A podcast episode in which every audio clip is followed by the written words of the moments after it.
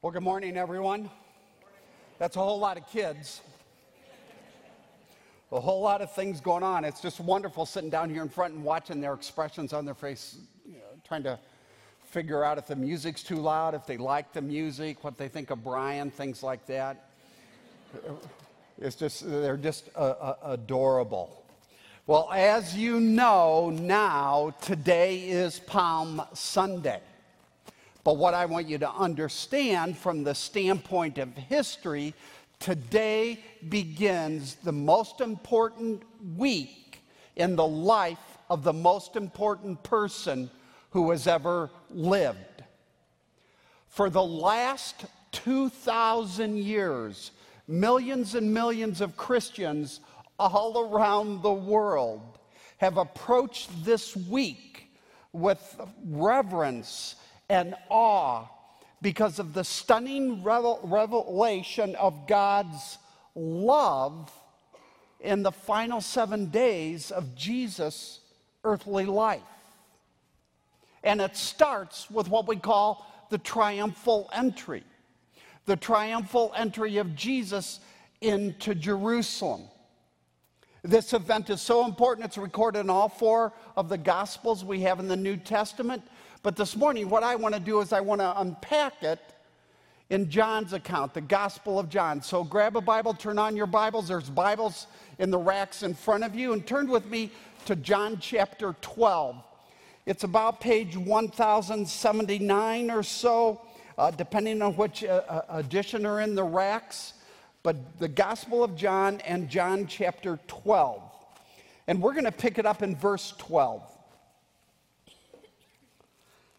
And as we go through this, this is a rather short account of the triumphal entry. I'm going to make some comments as we go to provide some historical context. So verse 12, the next day the great crowd that had come for the festival heard that Jesus was on his way to Jerusalem. Now this festival, or some of your translations will say feast, is the Passover. And the great crowd are people that are pouring in, Jews that are pouring into Jerusalem, hundreds of thousands, we estimate, for the Passover. What's the Passover? Well, the Passover was a week-long Jewish religious festival to commemorate God's deliverance of Israel from the bondage Israel experienced in Egypt. It was, Passover is sort of a spiritual 4th of July. Think of it that way. Now this particular Passover, while Jesus is there, was electric. It was electric because of Jesus, because of his teachings leading up to this, because of his miracles, including just a couple days earlier, Jesus had raised a dead man to life, a man named Lazarus. So crowds are flocking to Jesus. Many people are believing in Jesus. Everyone is talking about Jesus, tweeting about Jesus. It's the headlines, it's the news. Jesus is the buzz. But what I want you to understand is the vast majority of these Jews were caught up in a nationalistic, a political frenzy, because they believed that Jesus was about to ascend the throne and become their political deliverer, a political king, and that he would vanquish the hated Romans that were occupying Israel. So look at what comes next. Let's go on to the first part of the next verse. They took the palm branches and went out to meet him. Now this is what the children just illustrated. This is why we call this Palm Sunday. Now, palm branches 2,000 years ago in Israel were a nationalistic symbol of Israel. So the crowds have these palm branches, and in doing so, they're affirming that they want Jesus to be Israel's king, the political ruler or deliverer. Now, let's look at what they said. They were shouting, Hosanna. It's a complicated word to translate. It probably means save, save us, save him. Blessed is he who comes in the name of the Lord. Blessed is the King of Israel. Now here, the crowds, Jewish crowds would do this, are quoting an Old Testament psalm. This is a quote from Psalm 118. It's a messianic psalm. Now, what in the world is a messianic psalm? It's a psalm that prophesies the coming Messiah, as we see here. So this crowd is saying that Jesus is a fulfillment of prophecy, that Jesus is a long-awaited promised Messiah who would come and make everything right. Now they're thinking again primarily political deliverer. So what's going on here, if you were there, you would realize as the crowd is declaring Jesus to be king, they're openly declaring that Caesar is not. So this becomes a political rally, not just a religious one, and this is an act of defiance, not just an act of worship. Now let's continue, verse 14. Jesus found a young donkey and sat on it, as is written. And here we have another Old Testament prophecy. Do not be afraid, daughter Zion. See, your king is coming, seated on a donkey's colt. Now, this is amazing because here Jesus intentionally inserts himself as a fulfillment of Old Testament prophecy, this prophecy from Zechariah chapter 9, that the Messiah would ride on this young donkey, a colt. Verse 16. At first, his disciples did not understand all of this. That's understatement.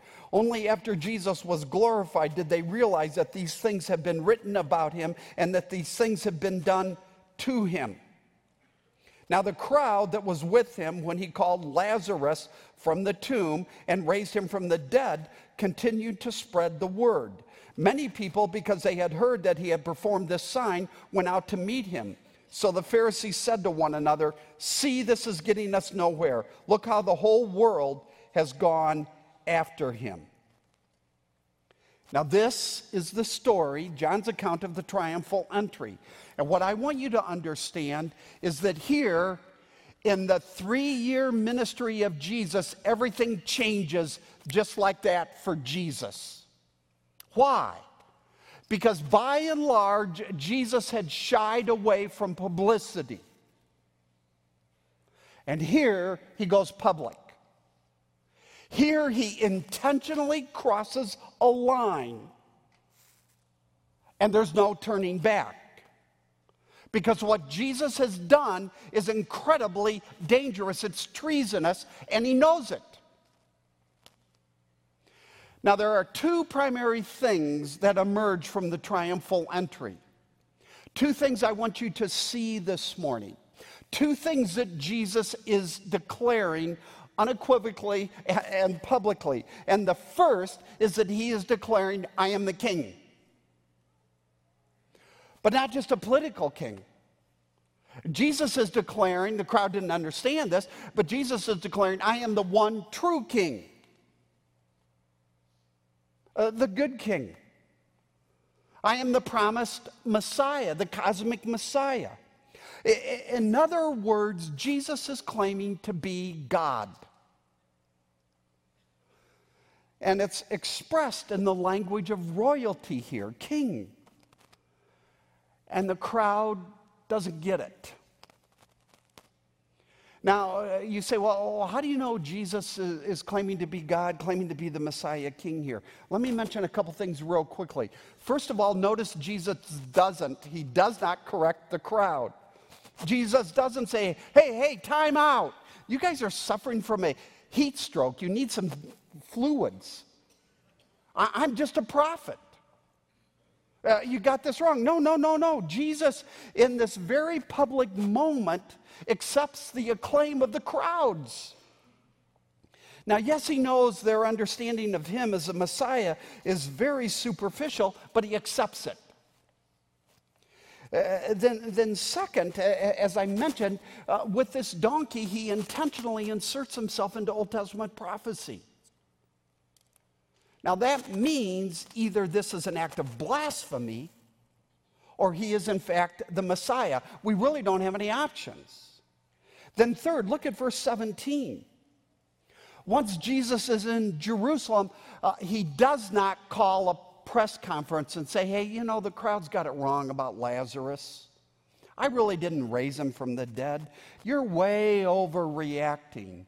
No, Jesus does just the opposite. He lets the power of that miracle, imagine all these people saw Lazarus raised from the dead. He lets the power of that miracle point to his deity. He accepts it. But then finally, and this is still on Palm Sunday, if you drop down to verse 23, what does Jesus do? He predicts his death. Coming 5 days later. He predicts it. He announces it.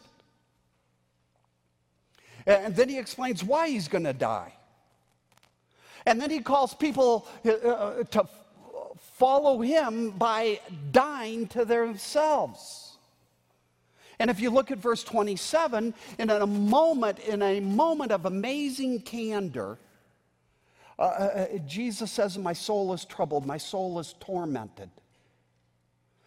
Illustrating the agony of the cross that's ahead, as well as the depths of his love. And then Jesus prays. And then supernaturally, God speaks audibly from heaven. Wouldn't you have loved to have been there? And he spoke in a way that all sorts of people heard. They say it was an angel. And as we see, God said, I have glorified your name and I will glorify it again. Now, yes, these people were pre-scientific. But they weren't gullible. They were just as skeptical of Jesus as you and I would be, as we are. And the disciples... I mean, not only can you not make this kind of stuff up, but the disciples wouldn't have made this up only then to later die for what they knew all along was a lie. No, this is beautiful because what Jesus is doing is tapping into something that's much bigger than just a Jewish hope. It is certainly that, but it's a human hope. It's our deep-seated longing for a good king. A true king that causes his people to prosper. And you say, wait a minute, why do we have that longing? How do you say that? Well, because at the beginning of creation, God made us as humans to live in submission to him. And that submission was a beautiful, a perfect thing, just as God is beautiful and perfect. So throughout human history, all the legends, say the legends of King Arthur, all the celebrity, the hero worship, the superhero movies. You look around the world, the willingness of one culture after another to tolerate a dictator. And little girls, we just saw lots of them, who love playing princess while they're young. What is all of that? Well, all of that are whispers of something deep in our spiritual nature that longs to crown a king. A good king that will cause us to prosper. But because of the fall, and by the fall I mean what the Bible says, the fall of Adam and Eve in the Garden of Eden into sin, there is also in the human heart a great distaste, a disdain for a king. We don't want anyone to tell us how to run our lives. We don't want anyone to tell us what to believe. So the idea of a sovereign God ruling over us has been replaced with a tenacious commitment to a sovereign self. Don't you tell me what to do. Don't you tell me what to believe. And as a result, today, look at our culture. sexuality, gender, morality, family is whatever you say it is. It's up for grabs. We don't want a king. We want to do it our way.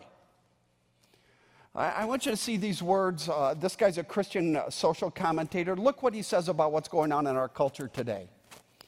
Today, we believe in nothingness. We believe that anterior, prior to our choosing, to our wills, there's nothing to guide our wills. So sheer willing, the sovereignty of the individual itself, is the ultimate reality.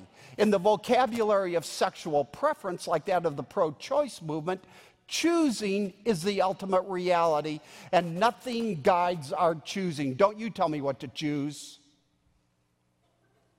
What's the basis for your choice? It's whatever I say it is. That's America today. And this is precisely why our culture isn't working. Why there's so much chaos.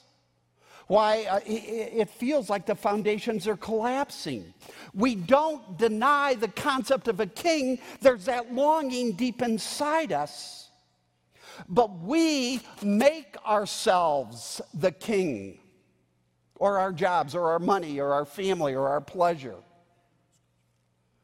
So the question I want to raise, in light of this main message of Jesus declaring himself to be the king in Palm Sunday, how do we push back?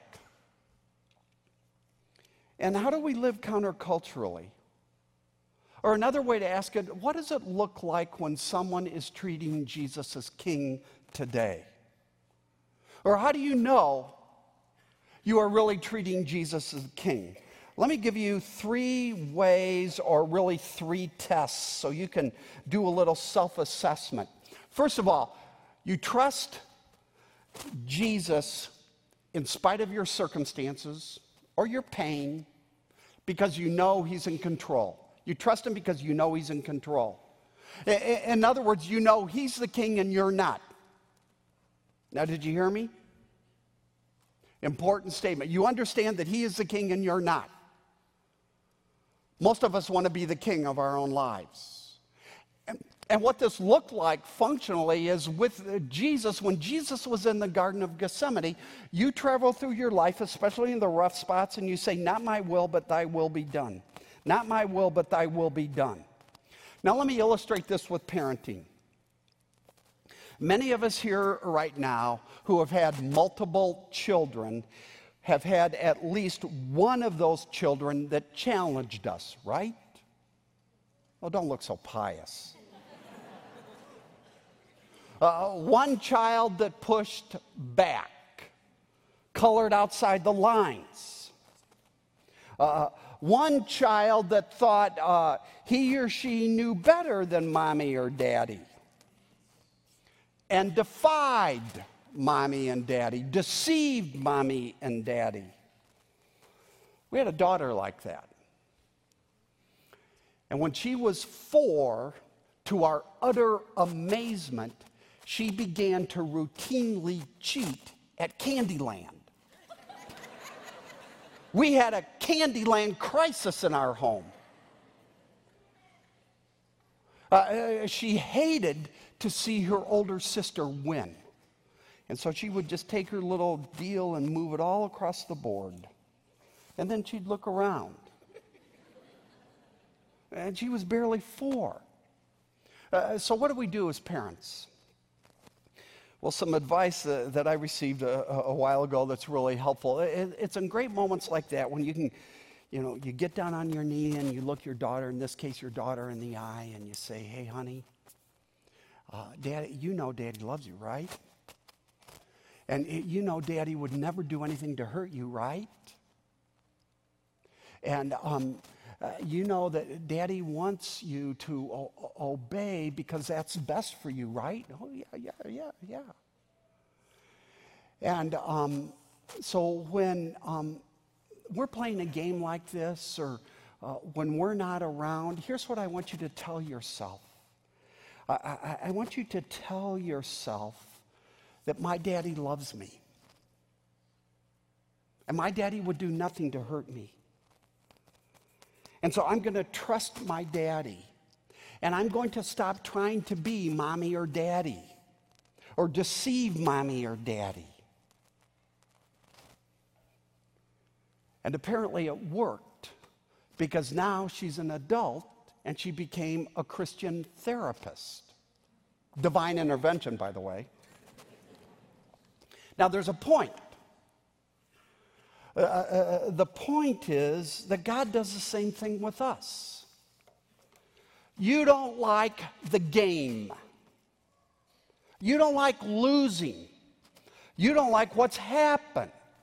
And in Jesus Christ, God kneels before you and says to you, trust me. I'm your daddy. And trust me, even if you don't get it, even if you don't like it, even if you don't want it. And my point is, you will know you are treating Jesus as King when your contentment is not found in your understanding, but in your trust.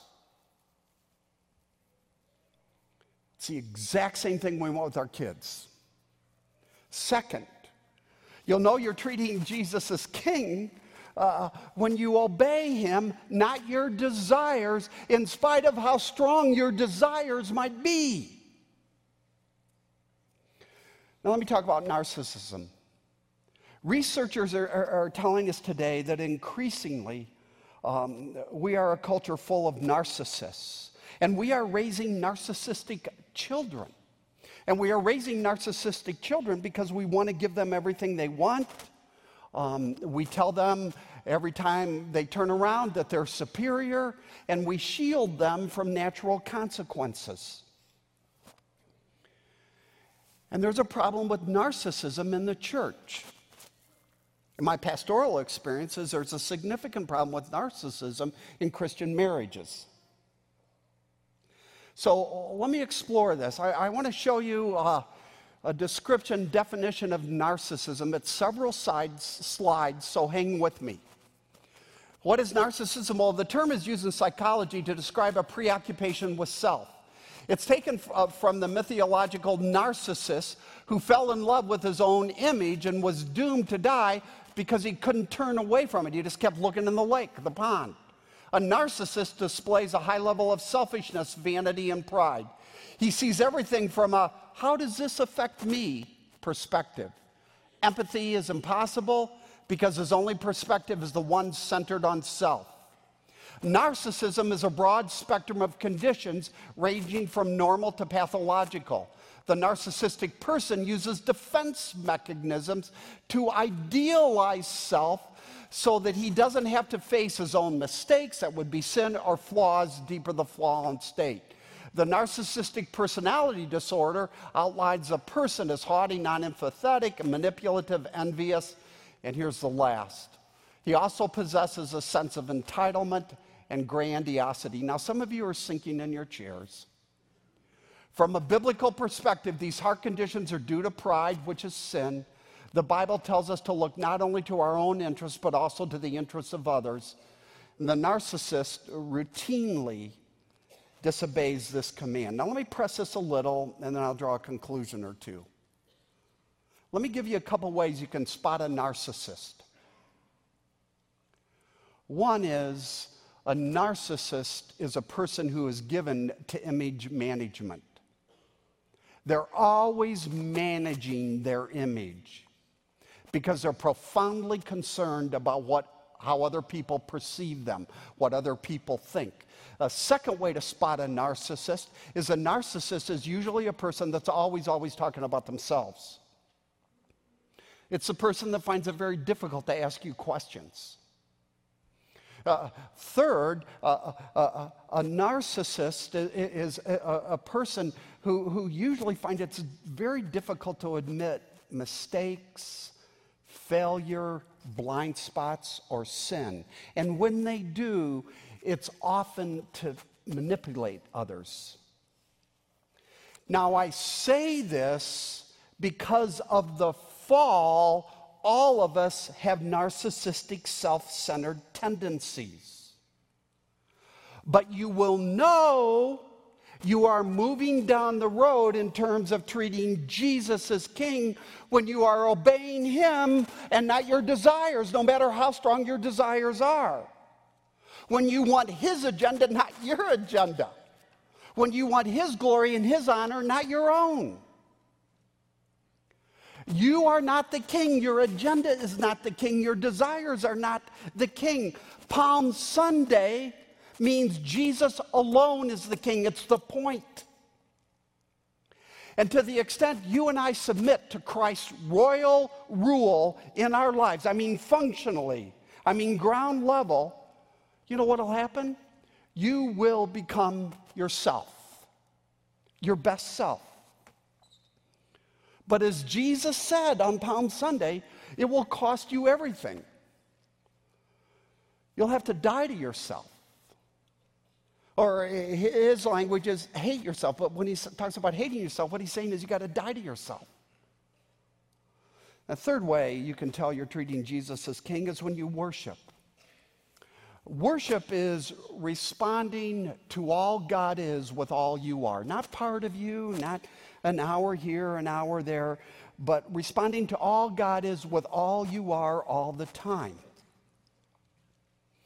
And so we talk about worship in terms of a worship service like this, but the Bible also tells us that worship is a way of life. And what's interesting is as we read the Bible, when God shows up and meets with humans in the Bible, the situation immediately becomes one of worship. When the king enters, we bow down. And we stay down. So with Moses at the burning bush, we take off our sandals. Or with Isaiah, we say, woe is me, I'm a man of unclean lips. Or with Peter, we weep.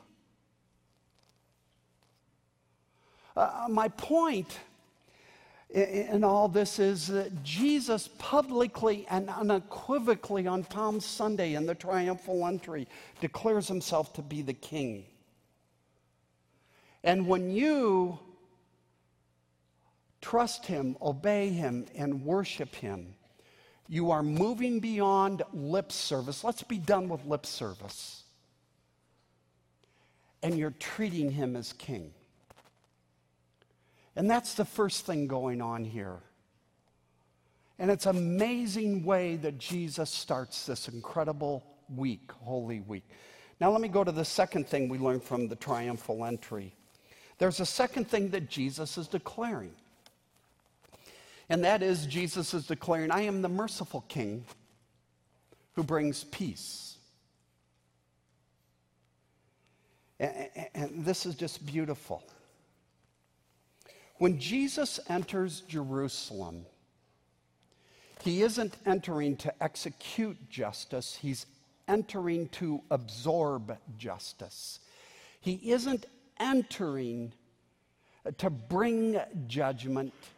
He's entering to bear judgment by dying on the cross as our substitute to break the back of sin and evil and to bring an end to sin and death forever.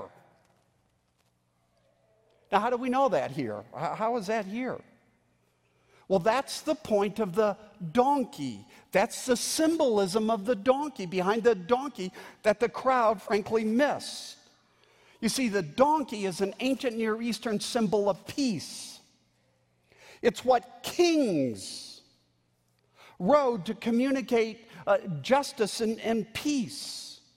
And Jesus is riding the donkey as a public declaration that this, his first coming, is a mission of peace. And that's the point of this Old Testament prophecy that set it up, that anticipated it, that predicted it. It's also, by the way, in Luke's account, one of the other gospel writers, why Luke tells us that as Jesus rode into Jerusalem, he rode weeping. Look at how Luke expresses it in Luke 19. As he approached Jerusalem and saw the city,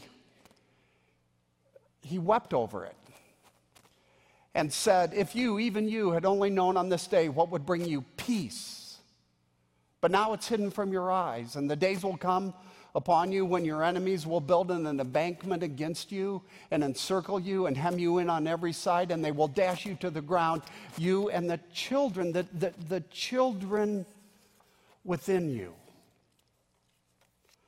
Now, when I want you to see this in your mind. Try to get this in your mind. Jesus is riding a donkey, and he's weeping as he rides. And there's tens, hundreds of thousands of people all around. And what I want to suggest to you is we have one of the most vivid pictures of Christ's love for humanity in all of the Bible right there, right here.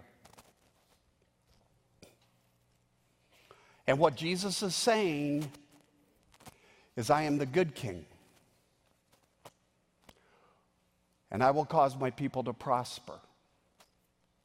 I will never oppress you. I will never abuse you. I will never fail you. I will never abandon you, because I am going into Jerusalem as an act of ultimate mercy to die for you. So we trust, we obey, we worship Jesus because he's the king. But we can come to him. I mean, think about this. We can be honest with him. We don't have to pretend with Jesus. We don't have to play games. And we can find comfort and acceptance and forgiveness and righteousness in him because he is the merciful king who brings peace. And he's gentle in his mercy. He's forgiving in his grace, he's accepting in his compassion, and all of that is rolled up in this incredible symbolism. Another way to say it is that Jesus cares so much, he weeps. Another way to say it is that no one loves us like Jesus. Now, so how do you know you're living in light of Christ's love, that it's taking root, that it's sinking down and impacting you on the inside? Well, let me give you three tests, three ways for this one. Number one, you are a person that as you travel through life, you discover you have less fear. I did not say you're fearless, but you have less fear. Even Jesus in verse 27 acknowledges that his soul is troubled. So my point is, you are boxing, curbing, containing your fears, because you know fear is not from God. You understand that fear is the parasite that feeds on the host of unbelief. That fear is walking by sight, not by faith. And fear is succumbing to the lie that you're not good enough, you're not smart enough, that God's not big enough, or God doesn't care enough. Fear is the absence of enough. Fearing anything but God is toxic to your soul, and it drains you of life. Now hear me in this. The antidote to fear isn't looking within and listening to your feelings, listening to your concerns. Instead, it's talking to yourself with the Word of God and telling yourself that people may reject you, this particular situation may overwhelm you, but Jesus has me in the palm of his hand. He knows every hair on my head. And if he rode into Jerusalem weeping to die for me, then he really does love me. And he'll get me to the other side.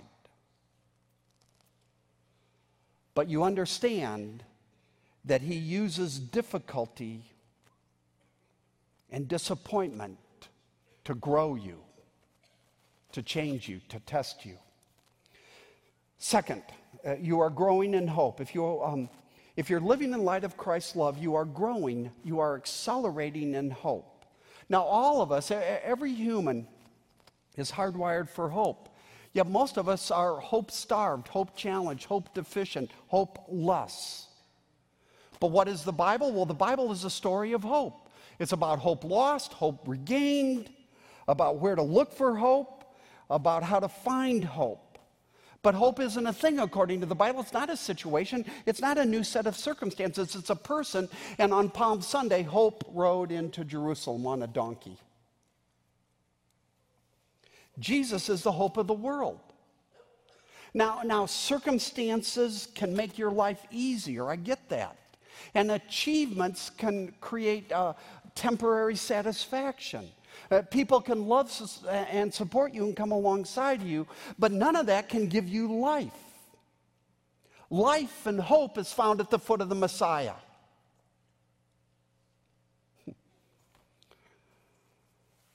Weeping as he prepares to die for you.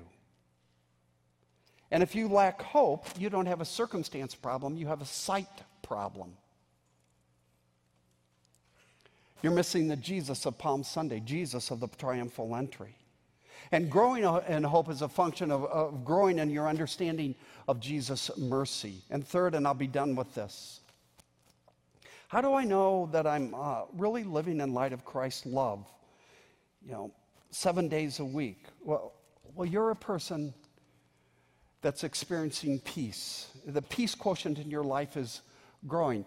Recently, one of my adult daughters who lives in California said, "Hey, Dad, we're getting bad news. It looks like the state of California is going to take back our foster baby, the foster baby they had since he was 2 days old. They've had for 6 months, and they hope to adopt. But it looks like the state of California, and the system is overwhelmed in Los Angeles County. It looks like the state of California, Dad, is going to take our little guy and place him back with the birth mom, who on a good day is barely making it." But that's what happens when our social systems get overwhelmed. And so we were talking about this week, and I said, "Oh, man, I am so sorry. We all love this guy. How are you doing?" And she said, "Well, this is about the hardest thing I've been through." And she's been through some hard things. And she said, "But our confidence is in God, and we're getting to hope. We're getting to hope." You see, this peace, this Palm Sunday peace, isn't a life without struggle. It's not a life without disappointment. It's not the absence of conflict. It's not the perfect job. It's not the perfect family. It's not the perfect this or that. That doesn't exist. Peace is locking on to Jesus, who loves you so much, he's going to be crucified on Good Friday for you. And peace is staying under the waterfall of Jesus' mercy. So come to Jesus. If you've never come to Jesus, come to him now. If you've done that, maybe you did that as a child. Live in light of the fact that Jesus is the King, but he is a merciful King. And may God, by the Spirit, give you the grace to keep your eyes on Jesus. Let's pray.